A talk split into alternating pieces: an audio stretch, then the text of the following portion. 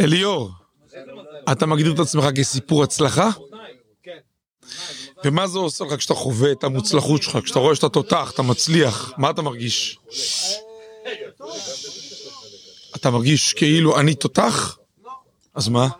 תותח זהו, אין תותחים. אוקיי. אבל אני מרגיש טוב. טוב עם עצמך.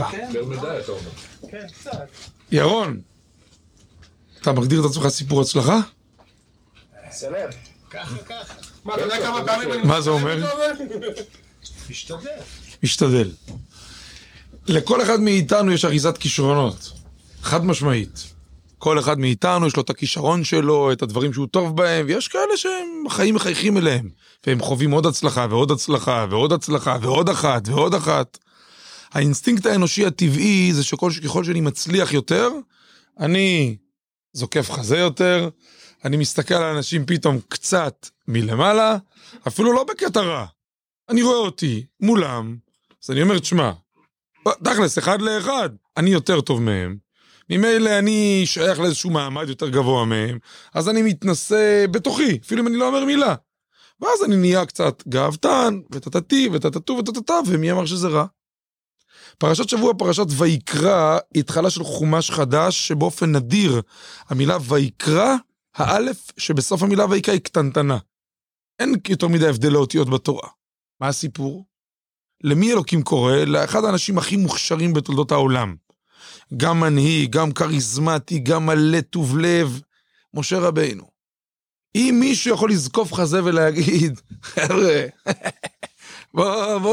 בואו נמדוד מי יותר חזק, אני או אתם, זה משה רבינו. בן אדם ניצח את פרעה, היה מלך במדיין 80 שנה, דבר שהרבה אנשים לא יודעים. מלך על עם ישראל באחת התקופות הכי מורכבות וקשות, והתורה מעידה עליו, והאיש משה, ענב מכל האדם אשר על פני האדמה.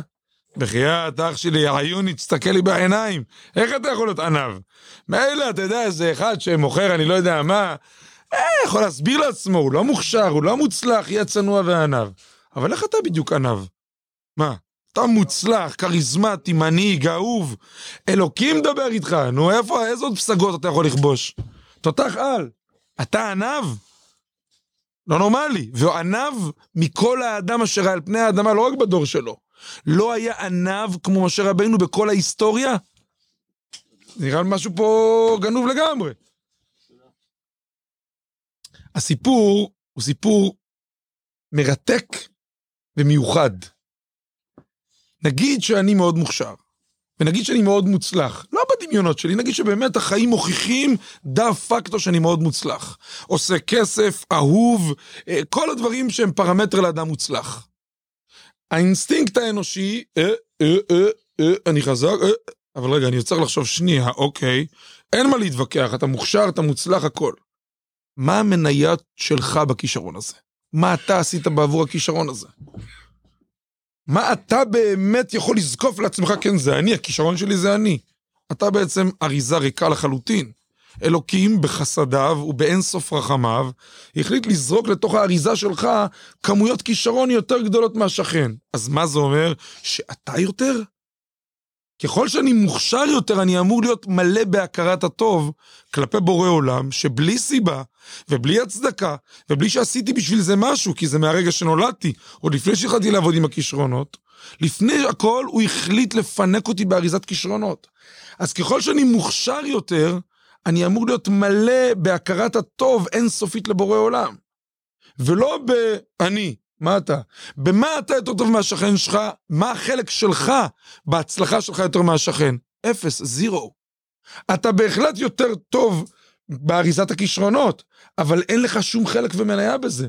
זה בסך הכל אלוקים בחר לזרוק עליך ולפנק אותך. אז אם אני אדם מכוון, ככל שאני מוכשר יותר וחווה הצלחות יותר, אני מבין שמישהו עבד והשקיע באריזת הכישרונות שלי ועשה לי את זה בחינם. סתם פינק אותי בלי שום כלום, לא נתתי לפני זה כלום, לא נתתי בתמורה כלום, אז אני רק אמור להיות הרבה יותר מלא הכרת הטוב. זה כמו מישהו שהצלת לו את החיים. מה מתח היחסים ביניכם? הוא מוכן לנשק את הרגליים, למה? כי הוא מבין שהנוכחות שלו, ההוויה שלו זה בזכותך, אז את הכל הוא מוכן לעשות בשבילך. כל נשימה ונשימה שלו עכשיו זה אתה. זה בדיוק סיפור היחסים שלנו עם בורא עולם. כל נשימה, כל נשמה, כל חוויה, כל תחושה, כל הצלחה, כל דיבור וסגירת עסקה שאני ממש מלטש ומנגן שם את המילים, כל פעם שאני נושא חן בעיני האנשים כי אני יודע להגיד ולהביט את המבט הנכון עם החיוך בעיניים, מה זה? זה הפקה של בורא עולם, אחי. הפקה של בורא עולם נטו, אז ככל שאני חווה יותר הצלחות, אני אמור להרים עיניים, בורא עולם תודה לך, תודה, תודה על המתנות חינם האלה שנתת לי. אז ככל שאדם מוכשר יותר, הוא אמור להיות ענב יותר וצנוע יותר כלפי בורא עולם. כי הוא מודע יותר ויותר כמה מתנות בורא עולם נתן לו. אז זה הסיפור של משה רבנו, יותר מוכשר, יותר קולט כמה בורא עולם פינק אותו, וכמה אין לו חלק בפינוקים האלה. במילים פשוטות, ככל שאני חווה יותר הצלחות במשך היום, האינסטינקט האנושי הרדוד הוא לזקוף את זה לעצמי. אבל אם אני גבר, אני מרים עיניים לשמיים באמצע ההיווי, אחרי שיחת טלפון של סגירה מוצלחת, אני אומר, תודה בורא עולם. אתה ואני יודעים שהכל כאן היה שלך.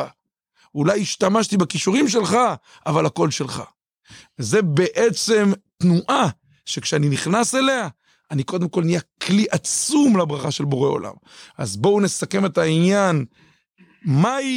מהו יהודי? יהודי זה אחד שלא מקשיב לאינסטינקטים החייתיים שלו הראשוניים, הוא תמיד בוחן את הדברים טיפה יותר לעומק. הכישרון שלי הוא כישרון, ההצלחה שלי הצלחה. ככל שאני חווה יותר הצלחה, זה אומר שבורא עולם פינק אותי יותר. לכן אני תמיד ירים עיניים לשמיים ויגיד לו תודה על כל הצלחה והצלחה. ועוד זווית קטנה לנעילה, הרבה פעמים באים אנשים להודות לי, להחמיא לי, לפרגן לי, ואני זורם המחמאות וזה בסדר. אבל להיות גבר ולהגיד תודה לבורא עולם, הכל חסדי השם. לא לתת למחמאה להיעצר אצלי. אני מפנה אותך לכתובת שבאמת ממנה הגיע הכישרון. למי באמת צריך להודות על מה שחווית איתי, על מה שנהנת ממני? זה למפנק הגדול בכל הזמנים לבורא עולם ומנהיגו. אז היא רצון באמת שאנחנו נודה לו. ונשבח אותו כל שנייה וכל רגע, כי מגיע לו. והוא... אחד שיש לו את הכישורים שדאי להשתמש בהם. אז רץ ודאי. והוא לא נשאר חייב. הוא ימשיך לפנק אותנו לגאולה שלמה, לחיים נצחיים גשמיים מתוך שיחה וטוב לבב. לחיים. לחיים. לחיים. שאלות למישהו לרב? כן. הנה יש פה שאלה. הוא אומר בישיבה, אחד ישב, בזבז את הזמן, והשני הלך בלילות מבוקר עד לילה, למד, וכשכשולם ישנו וצחקו ובזבזו זמן, הוא המשיך ללמוד. בסוף יצא ממנו איזה חתיכת תלמיד מאוד מאוד מיוחד. אז אתה יכול להגיד לי, תודה רבה השם, זה מה שאתה עשית אותי, הוא לא עשה כלום, לא קיבל כלום, זה עבד, אבל לא מגיע לי כלום על כל העבודה הקשה? שאלה טובה. זה גם כישרון של תחת. נכון, זה גם כישרון. מספיק לך, חיוך או צריך תשובה? לא, זה מספיק. שיער נער.